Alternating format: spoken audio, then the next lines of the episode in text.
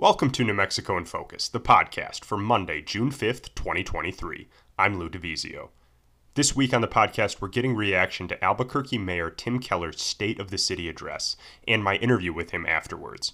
If you haven't had the chance, you can listen back to the entire 44 minute conversation right here on the podcast. We cover topics like homelessness, affordable housing, policing, public safety, economic development, stadiums, and the mayor's potential run for reelection. In about five minutes here on the podcast, we'll get reaction from a special line opinion panel with expertise in all of those areas. But for now, let's get to the headlines around New Mexico.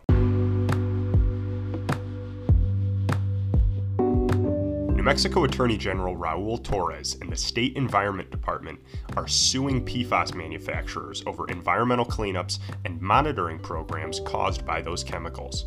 Torres says the 21 companies named in the lawsuit have contributed to environmental contamination in New Mexico through their production and distribution of those so called forever chemicals. That's despite those companies knowing for decades that PFAS pose significant risks to human health. PFAS have been linked to cancer and other health problems in humans.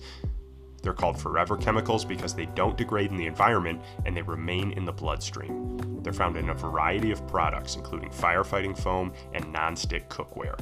Environmental regulators with the state say they're concerned about the compounds contaminating aquifers in a state where four in five people use groundwater in their homes. Other states like Rhode Island and California have recently filed similar lawsuits against major chemical manufacturers, including 3M and DuPont, accusing the companies of covering up the harm PFAS have caused the environment and public health. This is something Our Land's Laura Paskus has covered extensively here at NMPBS. You can sign up for the Hourland newsletter on nmpbs.org. For the next 20 years, Chaco Culture National Historical Park and 10 miles surrounding it won't be eligible for new oil and gas leases. The order from Secretary of the Interior Deb Haaland applies to public lands and associated mineral rights within a 10 mile radius of the park. Late last week, the All Pueblo Board of Governors announced their support for the decision, applauding Secretary Haaland for her quote, thorough and careful analysis before completing this withdrawal, listening to and elevating tribal voices throughout the process. Their work will leave an invaluable mark on this sacred landscape. End quote. But leadership at the Navajo Nation isn't as pleased, saying the decision could cost the tribe millions of dollars in annual oil and gas revenues. The Navajo Nation completed its own study last year and advocated for a smaller area to be protected. New Mexico in Focus correspondent Antonia Gonzalez is gathering reaction from tribes around the state. Keep an eye out for her story in the next few weeks. The U.S. Supreme Court has issued a decision that could have wide ranging impacts for waters around New Mexico. In the case Sackett versus the EPA, the High Court found the Clean Water Act only applies to wetlands that are directly connected to permanent bodies of water. That matters here in New Mexico because about 95% of our streams are classified as fragmented or intermittent. Governor Michelle Lujan Grisham criticized the decision, saying it weakens the Clean Water Act and puts many of New Mexico's rivers and streams at risk. Lujan Grisham says her administration will study how state law could fill any regulatory gaps created by the Supreme Court ruling. According to state police, a run in in Albuquerque led to the deadly shootout that killed three people and injured five others in Red River over the Memorial Day weekend. Police say the three men killed in Saturday's shooting were all members of rival motorcycle gangs, the Bandidos and the Water Dogs. Three other bikers are facing charges, including an open count of murder for one of them. The shooting happened at the 41st annual Red River Memorial Motorcycle Rally. State Police Chief Tim Johnson says the confrontation started in Albuquerque with an argument over a photograph. That picture showed the leader of the Water Dogs speaking with three men, at least one of whom is a member of a key rival of the Bandidos. Johnson says the argument escalated in Red River. It's the second mass shooting in the state in less than two weeks after authorities say a teenager in Farmington fatally shot three people and wounded six others before police shot and killed him failed Republican candidate for the state house, Solomon Pena, is facing an election interference charge after prosecutors say he and others conspired to shoot up local politicians' homes several months ago. Federal prosecutors charged Pena and his two alleged accomplices with conspiracy, interference with federally protected activities, fentanyl possession, and three counts of using a firearm in a violent crime. Police arrested all three men earlier this year in connection with a series of drive by shootings at the homes of four Democratic politicians Bernalillo County Commissioners Adriann Barboa and Debbie O'Malley, State House Speaker Javier Martinez, and State Senator Linda Lopez. Nobody was hit in the shootings, but some of the bullets were fired into the bedroom of Lopez's 10 year old daughter. According to reporting in the Albuquerque Journal, Pena routinely texted his accomplices, including one message reading, quote, It is our duty as statesmen and patriots to stop the oligarchs from taking over our country, end quote. Pena is being held at the Metropolitan Detention Center. In our first segment, our special line opinion panel reacts to the first portion of my interview with Albuquerque Mayor Tim Keller on homelessness and affordable housing. Joining Gene at the table are Tom Grover, an attorney and former Albuquerque police sergeant, Lan Sena, a policy director at the Center for Civic Policy and a former Albuquerque city councilor, and UNM law professor and president of the housing assistance nonprofit Amparo, Serge Martinez. Here's Gene. Now, affordable housing and homelessness were two key issue areas we wanted to get at right away with Mayor Tim Keller. He says you can't talk about one without talking about the other, and that a lot of cities around the U.S. are being, quote, swallowed by these problems. Albuquerque, on the, on the other hand, has, quote, a fighting chance. Now, according to the mayor, of course, that's his language. Now, Ms. Sena, when you consider the state of homelessness in the city, is Albuquerque overwhelmed, counselor? Is the mayor right here, or should we be thinking about this in another way? I think when it comes to our folks that are unsheltered and homeless, mm-hmm. I think he's right in trying to speak to both issues. Right. We have those that are facing precariousness and uncertainty in their own housing as rent is increasing. We mm-hmm. saw in the state legislature report more recently released about how many of our uh, community members within our state of New Mexico are facing these issues mm-hmm. of inability to afford rent um, looking for housing and availability of housing. Mm-hmm. I think in terms of the population of our unsheltered, that's an issue that we've long faced even as the inception of our city. That's so. right. I gotta get Serge you to pick up on that. I'm glad uh, Councilor Sena mentioned that that study of statewide. We concentrate so much on the housing issues here in Albuquerque. How did that hit you when you see the statewide homeless problem here and the need that we have? I mean, it's. I wish I could say it was surprising. It's yeah. it's dispiriting, obviously, and it is, you know, it's sobering to be reminded. It's not just in our biggest cities mm-hmm. uh, that we're having these issues. Um, mm-hmm. And you know, Albuquerque, every place in New Mexico is going to be different, but Albuquerque, a place that has more resources than any other place, really does need to lead the way and provide some sort of, you know, example or a model that we can maybe try to export to other places, taking mm-hmm. into account, of course, mm-hmm. local variations. That's right. Tom, by the way, good to see you. It's been a few years since you've been to the table. Really appreciate you being here. Let's get back to the mayor here. Um, We've covered the city council's flip flopping, of course, on the safe outdoor spaces. The mayor's most recently called that tent cities during his speech. Now, during our interview, however, Mr. Keller says, quote, they're not really feasible to the scale that was intended, end quote. Boy, you know, city ordinances, restrictions, things like that. Is the mayor flip flopping on this issue too? How do you hear this? I mean, he was so strong on this idea of safe outdoor spaces, and I hear a lot of reverse gear here. How did you hear this? Well, I, I think he's pivoting as to where his message is resonating most. And so right. the safe outdoor spaces clearly was a flop, and you know he received widespread objection to it. So he's trying to pivot and find something else that may resonate. The consequences of that pivot, though, are, for instance, the Coronado, you know, former residents' lawsuit against the city, which is not almost wrapping up. It's actually just getting in the heat of things. Oh, interesting. Yeah. Why is that so? I'm curious as you say that.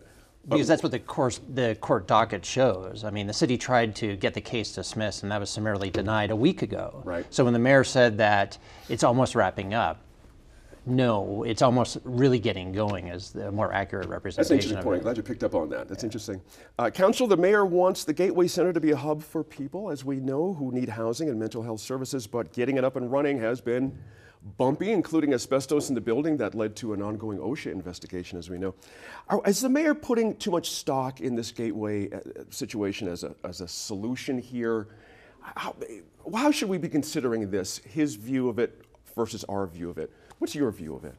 I think, in terms of my view, mm-hmm. uh, it's just a means to address one issue. I mm-hmm. think that the need for community is so profound, and we're definitely seeing this as the Center for Civic Policy, the table for um, a lot of our C3s and our nonprofits. We exist because people are falling through the gaps that government is you know, allowing. And so to address these inequities, our nonprofits have to exist until our government can provide services to our community in the most equitable manner to address all of our community's needs. So until those things really get addressed, that's why we exist. And so we're seeing as nonprofits, whether it's member based services or through policy, we're having to still address the needs of our communities, whether that's direct services or again through policy change and showing and highlighting these gaps that continue. So I think, you know, it's one avenue to address the need, but we're seeing that the need continues to grow, and we have to find a solution where we can do both at the same time. Uh, Serge, I would pivot here. Early next month, council is going to decide whether to approve a zoning change to accommodate more affordable housing. So far, council has not really been on board with a lot of things when it comes to protecting tenants and things. I'm being ironic here. Of course, you know this, following this. Um, is building up instead of out the right philosophy for Albuquerque? Is that, is that where we should be headed? I think so. Yeah. I think density is this a well understood and proven response to you know lack of housing and Right. and lack of more land to build it on. Right. We really need to mm-hmm. just come to grips with the fact that. As the city is growing, it's going to have to change, mm-hmm. and I think density allows for more people to live in you know the same amount of space, but also allows us to concentrate services, you know, access to transportation oh, and yeah. whatnot, in a way that we've seen it around the world. Right, Albuquerque is growing up, and it's it's great uh, in many many ways. Some people will say, "Oh, I remember back when," and I. That is, there's nothing wrong with those that those memories, but we can't let that stand in the way of saying it's time to change. And and density really is a great way to do that. I think it's something that we need more of and should have been thinking about sooner. But Right, you know, the, de- the desert seems endless. I get right. that, but right. um, the, the city will be more vibrant. We'll have more more ability to house more people and more affordably if we uh, have a different vision of what the city will look like. Mm-hmm. Tom, I, you know, zoning. Uh, go ahead, Councillor. You had a point there. Mhm. Yeah, I just want to think through. I mean, my, my former council district, and you know, being able to serve District One, the West Side, and seeing through our work through the Center for Civic Policy on redistricting, we saw that a quarter of the city council on the West Side had to shed population. That's how fast the West Side was growing. And so I think we have to think through both things. I mean, truly, if we think about, you know, as the mayor is always talking about one Albuquerque, we have to treat it as one Albuquerque. We have to think of both the growth and what we're seeing already in trends and through the census, that's 10 years. You know, we saw the most population loss within District 8 and District 6. Um, so what can we do to address both? Can we both grow upward and you know, we're already seeing growth outwards. Right. And even parts of my old council district, it predates the city, and yet they just got basic infrastructure like access to clean water. So, you know, we have to address it as a one Albuquerque issue and thinking of how do we do both. That's a key point. Uh, Tom, you know, it's hard to predict council, looking at city council, what they're going to do. But recent past, there's a story. They're not inclined to be helping. You know, uh, uh, in March, council voted in favor of landlords when they struck down that ordinance that would have forced them to disclose fees. Uh, uh, my man here was part of that fight. Last summer, you might remember, they voted to ban Section 8 discrimination, a move that helped those who receive federal financial aid. This idea of, of building up, is council ready to hear that message? I, I think what you're seeing is their response to issues that have really never been before council that are of such significance and uh, importance. Um, having been a landlord, you know, I was sensitive to the issue involving, you know, income discrimination, and I certainly had residents that had public vouchers and Section 8, and that was great. They were they were good folks. But I, I think there are occasions where it's okay to discriminate against income. For instance, you don't want a criminal that's running a criminal enterprise and paying rent through the profits of that criminal enterprise. Um, and at where we are now with income, um, the public vouchers simply aren't competitive enough in terms of what the rents are. So they're deficient in terms of what they what they uh, can pay for the rents that are out there. Unfortunately. And add to that, when we kicked a Serge over here, this 30% increase in rents over the last little bit of time. Mm-hmm. Now, the mayor, to his, to his defense, I, sh- I should say, he's, it's a market thing. Uh, no mayor can wave a magic wand and be, you know, Yep. part of this solution. But can government be part of this solution Yes, here? one hundred percent. Right. I think we have to stop saying, "Oh, the market, the market, the market." The the market has absolutely failed us mm-hmm. in this respect because housing is not a commodity, right? Housing is a good that everybody needs. It's a public good. we all benefit from having it, and I think we need to to address that in a mm-hmm. way that says, you know, we all benefit from people being stably housed, and the city. Yeah, I understand we don't have, you know, endless resources, but mm-hmm. the return on investment from creating you know more housing and mm-hmm. you know social housing that is that is not done with a profit motive right we might public housing would be included in that but there are other ways to do that. Right. should not be this dirty word that we talk about. It's really a great solution and a way to ease some of the pressures on the market and you know provide for some of the people who have the hardest time accessing the market. Mm-hmm. That said mm-hmm. you know you, we, we start that today and the first buildings will be ready who knows how far in the future so it's not an immediate solution but it is a long-term vision that i think th- this and other cities need to start saying we can do this we can start this mm-hmm. 20 quick seconds, Counselor, if you could. Is there a danger of historic neighborhoods here, this rush to build more housing? You know, you represented a district that had historic, you know, parts of the city. Is that a danger? Well, I think that we have to think through what it looks like right now for our communities and historically and think through the past as well. I mean, if we never changed, we would still have redlining, which we still technically do, right? We have racist covenants that still prohibit Asian Americans, Pacific Islanders from uh, living on the property. And, and the language says it in itself, this, unless you're an indentured servant. So, you know, we still have troubling languages in neighborhood covenants that if they're not ready to change, you know, we have to apply government pressure. And I mm-hmm. think, you know, the saying that if all men were angels, then government wouldn't be necessary. That's a good so. I think that, you know, we have to think and adapt through that and really look at what the need is for our communities now while trying to respect, you know, our history. Mm-hmm. So I think we'll have to find a median to do both, um, but still include all of our communities, not just those that participate in like our neighborhood associations, but really think through about who's being left out of these conversations. Points there. Public safety and policing are a major issue for people around Albuquerque. In his State of the City speech, the mayor cited crime statistics that showed a drop in overall crime, but the fact remains that Albuquerque saw a record number of both murders and police shootings in 2022. So, how should we measure progress on crime in Albuquerque? Let's throw things back to Gene and the panel. Welcome back to our line opinion panelists. Last year, Albuquerque saw 121 homicides. That's a record, and it's more than double the city's longstanding average of about 50 murders. Now, as you just saw, the mayor pointed out three main contributors in his view drug addiction, domestic violence, and easy access to guns. Tom, let me start with you. Is that nexus of why so many people are being killed here? Has the Keller administration done enough to address those root causes of those three things? I, I- think he entirely oversimplified the issue because Albuquerque's always had those issues. We're the West, so guns, drugs, and domestic violence are, are part and parcel, unfortunately, for the city. I think the other component that really has been the accelerant mm-hmm. is that there's a lack of guardrails that sort of contain the impulsive violent behavior from out there because there's no presence of policing out there. There's no presence of authority. And without those guardrails, y- you know, the notion that I can do something and not get caught or at least face immediate consequences is removed. And the consequences that we're seeing is the absolute, you know, gross uh, growth of uh, homicide over the last three years. Right. Is it your sense? We just had a big march at West Mesa High School last Saturday. There's been lots of calls that gun violence, people are just sick of it. Kids, teachers, administrators. Is there something building in Albuquerque, in your view, as an ex police officer? You've been on the street, you've seen people suffer consequences of this. Have we turned a tide here in what we expect in our city?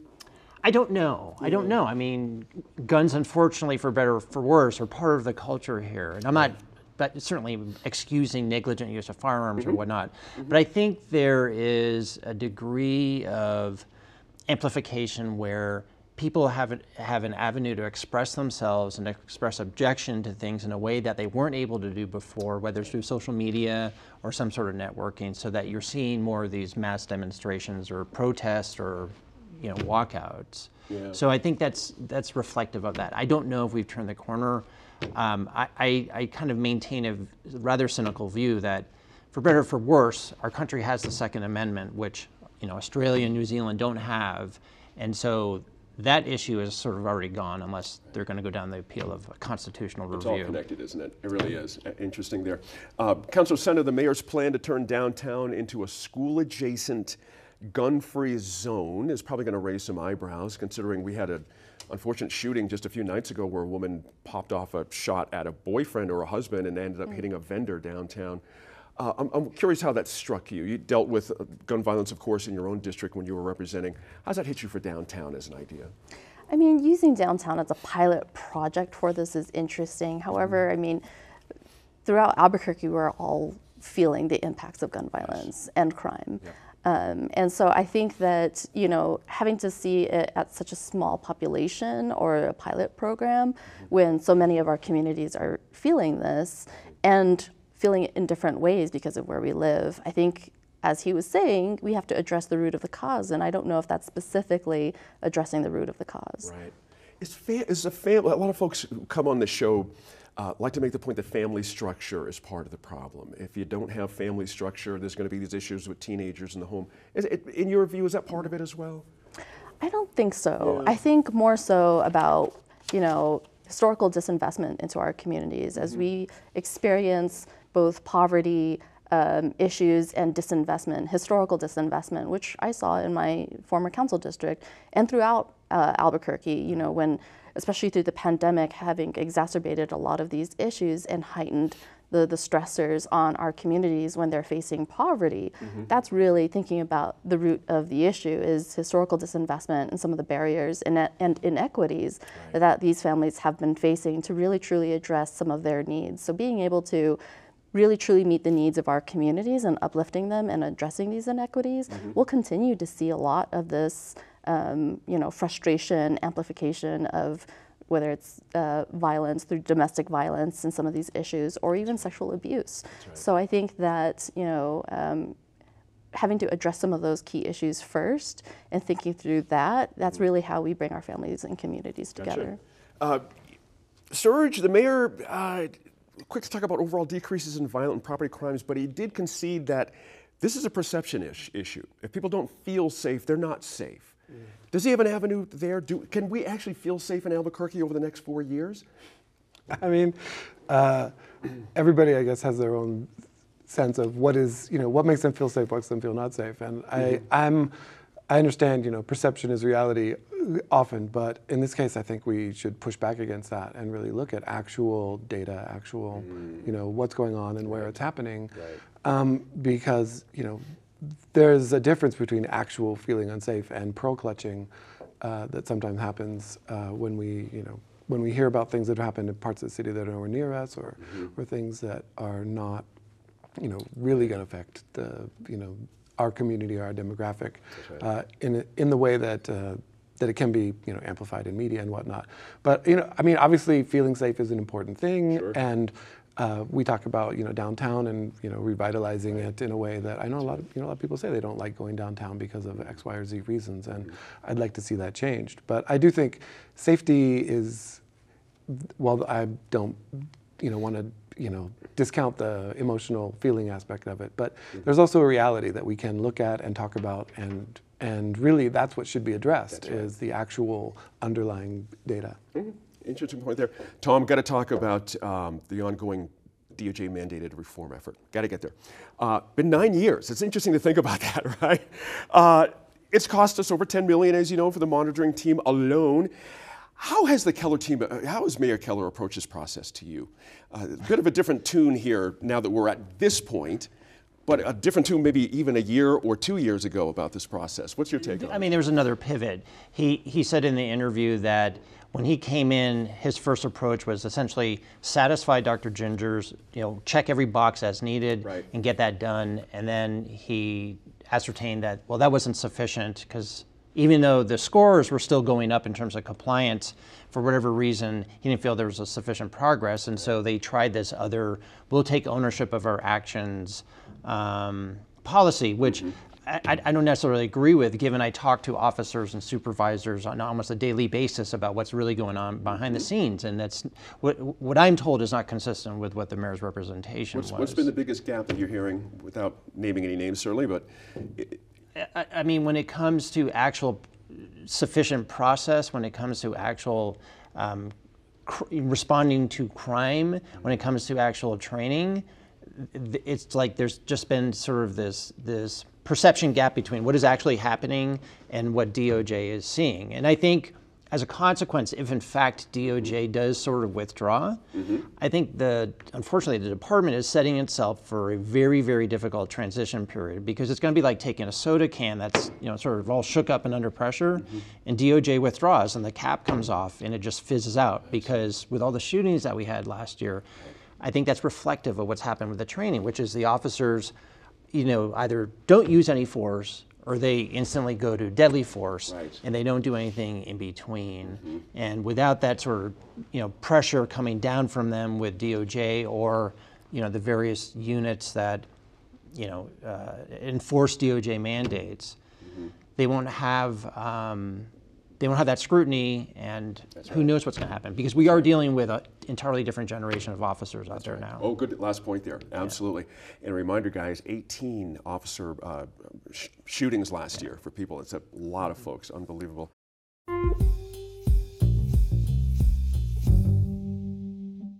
For more information on the city's Community Safety Department, we have articles linked in the description of this podcast. And you can listen to my full interview with the mayor, where he gives a bit more detail on the work the department has done and the plans he has for its expansion. Now, back to the line as the panel reacts to my questions to the mayor on economic development around the city, namely, a plan to build high speed internet infrastructure, the ambitious rail trail project, and stadiums. Here's Gene. Since their first season in 2018, New Mexico United has captured the attention of soccer lovers and sports fans across the state, certainly. That fervor has its limits, however. In 2021, voters rejected a bond that would have funded a new soccer stadium for the team and delivered a major blow to an economic initiative that Mr. Keller was pushing. In our recent discussion with the mayor, he said plans for a new stadium are shifting to Balloon Fiesta Park, and the city would not, not be the majority investor in that stadium. Now, Start, let me start with you. What happens next is up to the soccer club. All this to ask should the mayor get his hopes up on a new stadium funded by United? Would the economic benefit be worth the potential headaches of interrupting Balloon Fiesta Park? I mean, there's some joking about high powered lines there that yeah. the balloon people are going to have to deal with. What, what's your initial reaction to this? Is the mayor should the mayor be the face of this? Is is probably my inside question here. I mean, look, I'm a big fan. Somos Unidos. Sure. But I think stadiums are almost never a good deal economically for the cities that they're in, right? right. Especially if the city ends up paying for it, right? Mm-hmm. They there's all this talk about generating income and whatnot, but that's money that the people who live here would just have spent on something else. It's not new, people aren't going to be flocking from out of state to come watch United games. Although much as I wish that were different, sure. right? Um, and I think any sort of um, you know situation that has the city investing heavily in a stadium that's going to be used not that often, mm-hmm. not that regularly, and is not going to bring you know the benefits that frequently get touted, right. is a mistake. Like if, more power to United. Build a stadium. Right. That's great. Build it yourself, and right. don't make the city pay for it. Yeah. Tom, you know, interestingly, the, the play all along has been this retail attached to it. Certainly, the developers want to get in on that and kind of make some money outside these 17 home games a year, which are not going to really do much for economic development here. But I ask again is the mayor too much in front of this issue as the face of it? I mean, we think back to the time he stood on that pickup truck bed announcing this whole kickoff, didn't work out. Is he stuck with this now? Is this his folly? Yeah, it's a, it's a trophy project that he wants to be able to look back on and say, I brought this soccer stadium to Albuquerque, and as Serge said, most of the time it sits there empty. I mean, the reality is, if he approached the housing issue with such a public-private partnership momentum that he's putting in for the soccer stadium, mm-hmm. maybe he'd have something you know that would be more reflective of an accomplishment rather than an empty stadium. Good point there, Councilor. One of the city's next big projects, you know, is the rail trail. It came up a lot, certainly during the uh, speech. A seven-mile loop, in case folks don't know, that would connect nearby neighborhoods. Mr. Keller says the city has secured funding for four of the eight phases. There's a lot of phases here uh, work beginning this year. Surrounds, this idea has been around for a while. I'm, I'm curious, is the mayor again putting too much into this as a fix for our economic development here? Well, I think it's just another shiny thing to go after. I think a lot of our communities have mixed reactions to it in terms of, you know, what are the needs and things that the community actually want. And right now, because we're facing so many of these issues of access to housing, access to food, um, and um, more things relating to education, then I think it's kind of a mixed issue. Is this that thing that communities are asking for, mm-hmm. or you know, as the stadium issue too. Um, when I was on council, the top concern that so many of my constituents and community members were voicing was like, look, we're facing so many of these issues. Let's think and reinvest into these areas. Let's invest into our youth and our communities and things that can really help our communities thrive, whether it's um, accessible transit throughout the entire city, not just downtown and surrounding areas. So, you know, we have much of the west side that again lacks so much of these infrastructures, access to public transit. Um, I think bolstering a lot of that is what community has been asking for. Yeah. Um, one more rail trail here in, in, terms of economic development. Some hope that the rail trail could put the city in more of a leadership role for taking care of the Bosque and the Rio Grande. Is that a reasonable goal if this project uh, goes through? Uh, I have to say, I'm not really sure yeah. that, that, I can speak confidently on that, right? I mm-hmm. think, right, obviously, if more people are spending time on the trail and going through the bosque down by sure. the river, that would, I mean, I think it is criminal how in how little you know we take advantage of that that river right here and That's the right. bosque as right. you know, as a community. Every time I'm down there, I'm like, why are why are there? I'm delighted that there's not more crowds, but I'm wondering why there's not more crowds down there. So anything that would do that would be great. Um, you know, and I think this initiative sounds cool. But it is a question I think of also, you know, how does this fit with the other priorities that, right. that are facing the city? And all those phases too, eight phases is going to take a long time. Yeah. And he clearly made the point after he's gone, someone's going to have to pick that up. Uh, Tom, another stadium has been in the headlines after the city inspector general found Albuquerque's Parks and Rec Department used taxpayer dollars for the Gladiators Stadium and Turf project in Rio Rancho. And when our guy Lou asked Mr. Keller, uh, Mr. Keller blamed the pandemic, saying Tingley Coliseum became a vaccine facility, and that's, you know, blah, blah, blah. That's why that happened. Um, any sense of any wrongdoing here? Or, you know, his answer made some sense. There was a move, you know, out of Tingley. They're going to play up there. It's not permanent. But it did, it, the inspector general had a different opinion about it. I, I, think the mayor misrepresented the facts. I mean, the Gladiators' last game at Tingley was in 2019, before the pandemic, and the appropriations right. went to the legislature in 2021. Right. So, you know, his representation that this was a consequence of the pandemic is not accurate at all. What do you make of the, the city's lawyers say the inspector general had no right to issue a report, saying they, they lacked the legal credentials to give an opinion on the matter? Uh, I think it's pretty clear this yeah. administration is totally phobic to any transparency and any, whether it's internal review or external review. Yeah. And for them to attack their own IG and someone who is incredibly well qualified is a disservice to the IG. That one took me by surprise as well. Tom, kick us off on this one. I would get opinions from the entire table on this. The mayor mentioned the city has a contract, to talk about that in quotes, to expand high speed fiber to every home in Albuquerque. Just got to breathe that in for a second. High speed fiber to every home in Albuquerque, when you're talking it's a half million a mile to drag fiber somewhere. What did you make of that proposal? It's, I, I, think it's overreach, and it's something that we've heard from various city councilors and various administrations over the last, at least the last 10 years. Mm-hmm. We're probably in a better position to enjoy something from Starlink with Elon Musk's company rather than realizing fiber optics locally. Right. Hopefully, better connection than that DeSantis thing they tried yesterday. That's for sure. Uh, that was pretty funny. Um, I mean, you know, your ex district, a lot of those folks could use high speed fiber to the home maybe not a bad idea for certain parts of the city. Right, but again, it's like the west side and much of the west side, and just the growth and how much it's expanded. Mm-hmm. The fastest rate I can get at my home on the west side is 44 megabytes per. Yeah. yeah uh, which I'm sure folks will be reaching out and giving me some quotes, but that's the fastest I can access. And when it comes to the pandemic, really highlighted the inequities of access to the internet, right. and more importantly, the information. So I think that the need has always been there.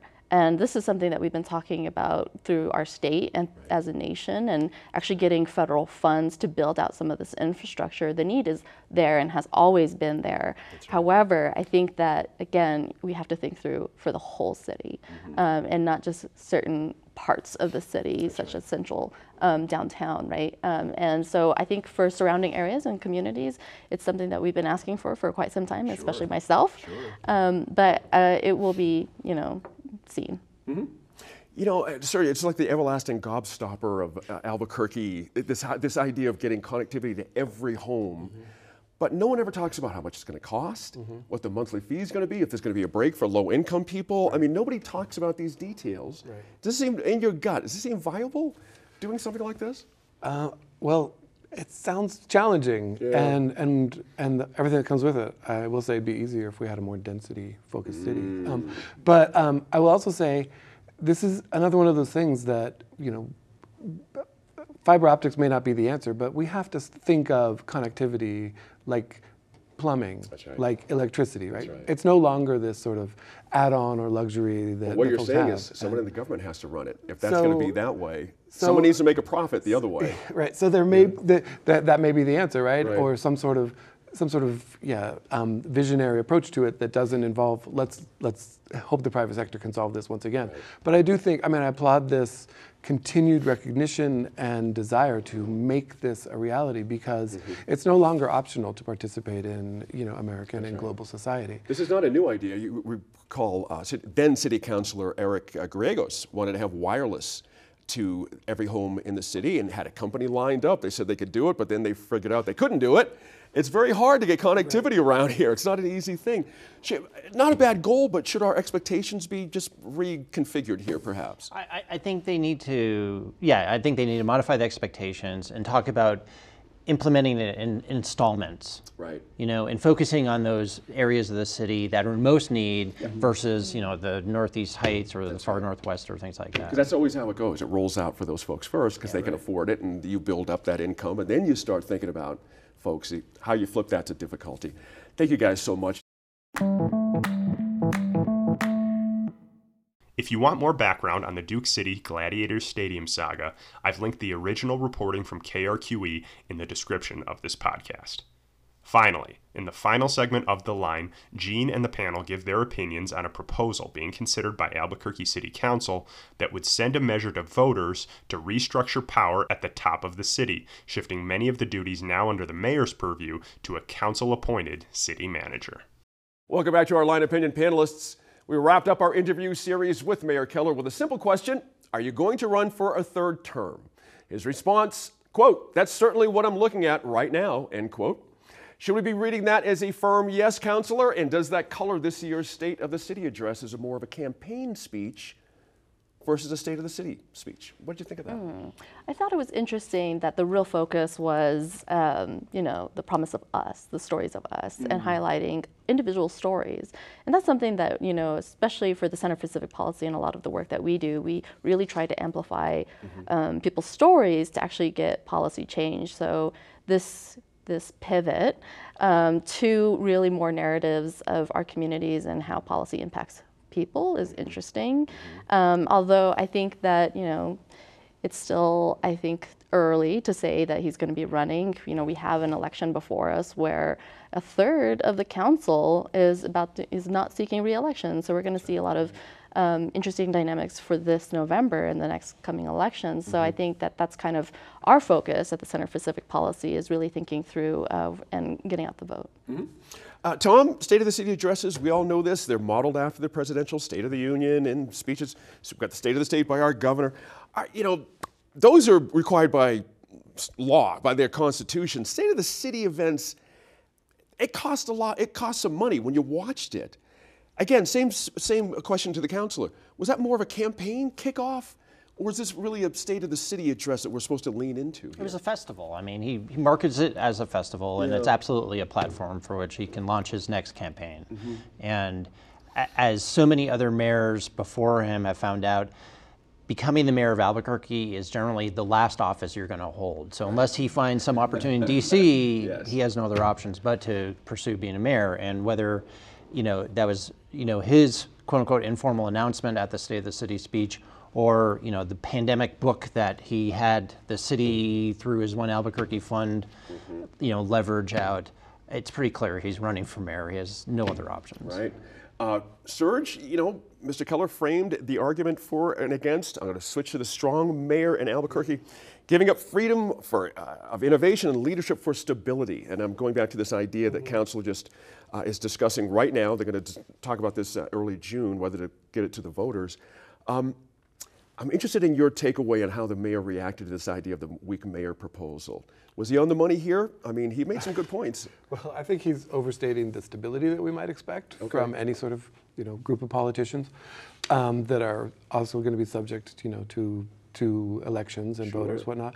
But I mean, I I do think um, you know his uh, response is one that I would expect from any mayor because this is you know the the council can uh, and the folks who are push, pushing this can sort of you know clothe it any way they want and frame it how they want. But let's call it what it is. This is a bid for more power for the council to sideline the mayor, and you know you don't like the mayor, so let's try to overhaul the entire political structure of uh, Albuquerque. Seems to be what's going is what's going on here. that this particular council does not like this particular mayor, which is why this is on the table now, you're thinking. That's what I think. That's my take on this. I mean, and that is no way to to run a city, right? To, to think about how we structure our city. But setting that aside, right? It's an interesting question. You know, how should this be structured? This is not, you know.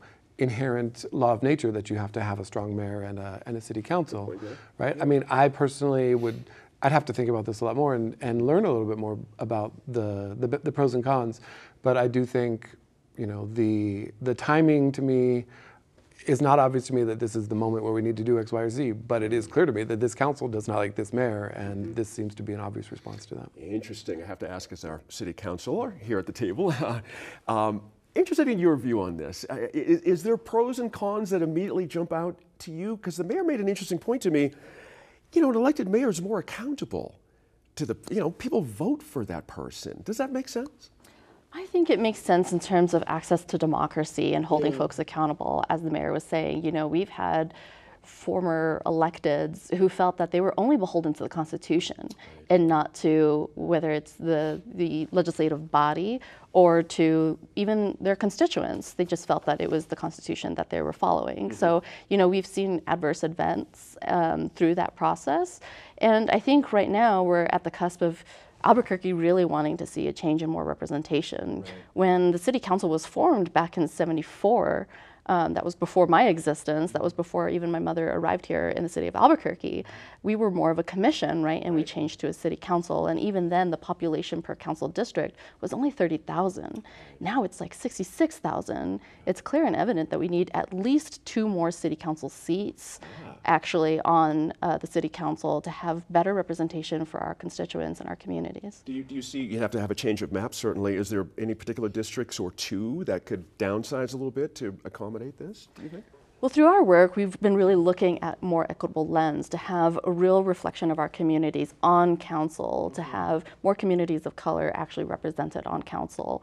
I think by the time we redistrict again in 10 years, things will change. So, you know, to say that there's certain boundaries that we should have now, it will be completely different in 10 years and, and through census. So mm-hmm. we'll, we'll see. Good points there. Tom, Mr. Keller said his three priorities for the rest of his term are housing and the homeless, public safety, and community development.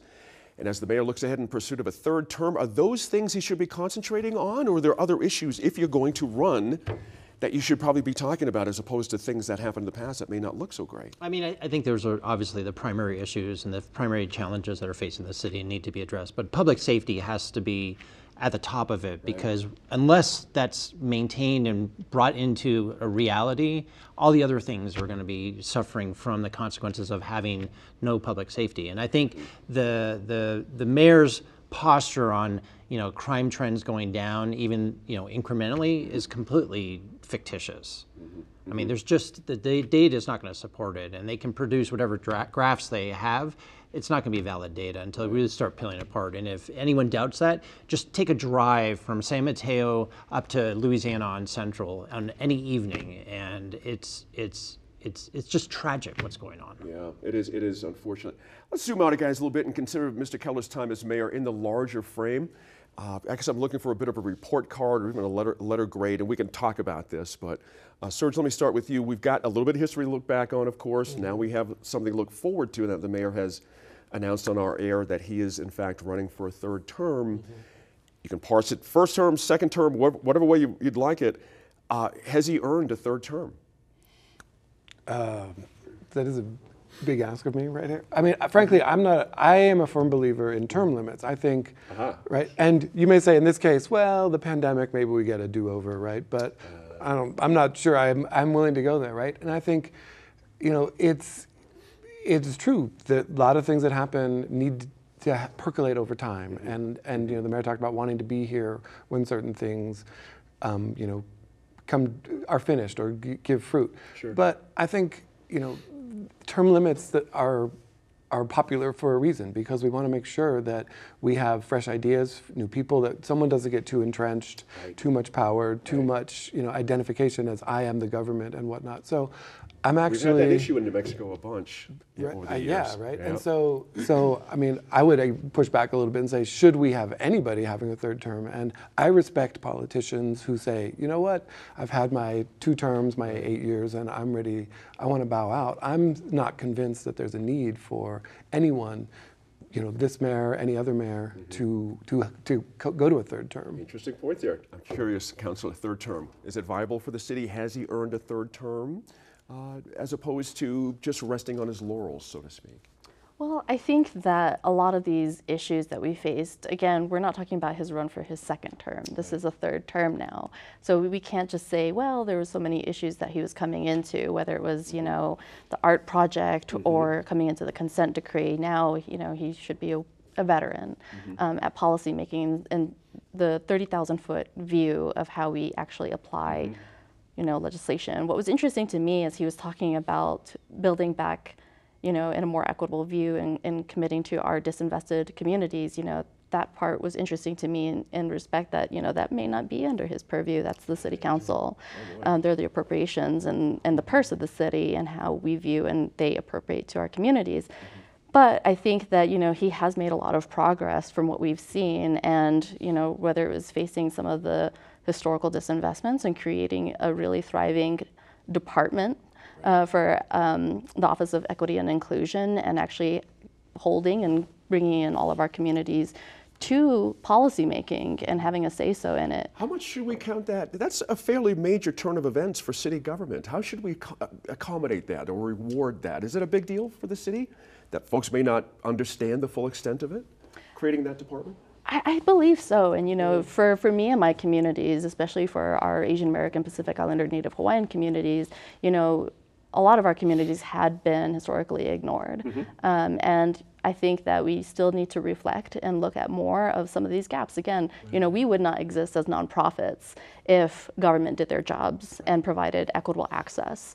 So I think that there's still a lot of issues to address. Um, whether he has done and committed to all of his promises, whether it's the first or the second term, is, you know, I think arguable. Um, but I think that a lot of this takes time. I am actually somewhat agreeable to Serge as well, where, you know, we need some innovation and sometimes we just need new folks. Um, so that part, you know, I'm still on the fence with. No, fair enough, absolutely. Uh, I can't let you get out of here, Tom, without talking about public safety and this idea of using civilians. The mayor leaned on that pretty good in this speech and also here with our Lou DiVizio as well. It seems to me there's a bit of a lit fuse here, meaning if things don't progress better using this v- civilian volunteer corps, where does that leave the mayor and his ideas as an ex APD sergeant? How, how does that hit you?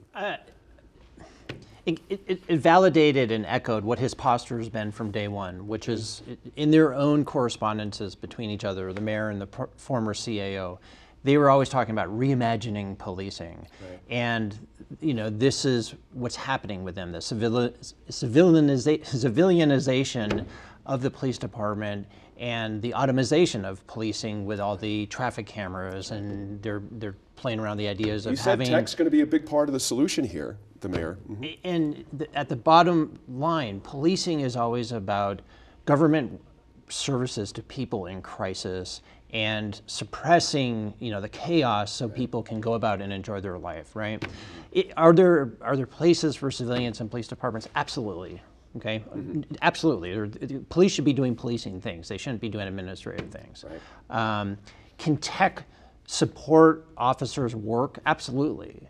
But I mean, I, I, we've gone through the red light camera issues and the civilian fines before, and you, you know when you've got to install security systems to monitor the cameras because they're getting vandalized by people. There's no officers responding to those vandalism calls. That sort of speaks for itself. And then, real quick, as far as the mayor's third term, mm-hmm. I, I, think it's real simple. Are we better today than when we were before uh, when he started? And I think the answer is we are not better today, and he does not deserve a third term. There you go. Report card grade for the mayor. What do you think?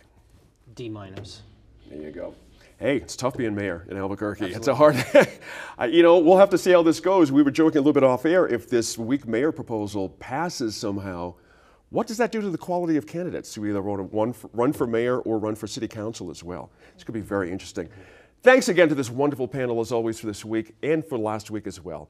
Be sure to let us know what you think about any of the topics the line covered on our Facebook, Twitter, or Instagram pages, and catch any episode you might have missed on the PBS app, your Roku, or smart TV.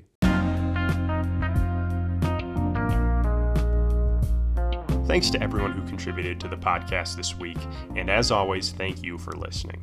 If you haven't listened to my interview with the mayor yet, the entire uncut version is available in a previous episode on the podcast posted last week. You can also watch it online at nmpbs.org.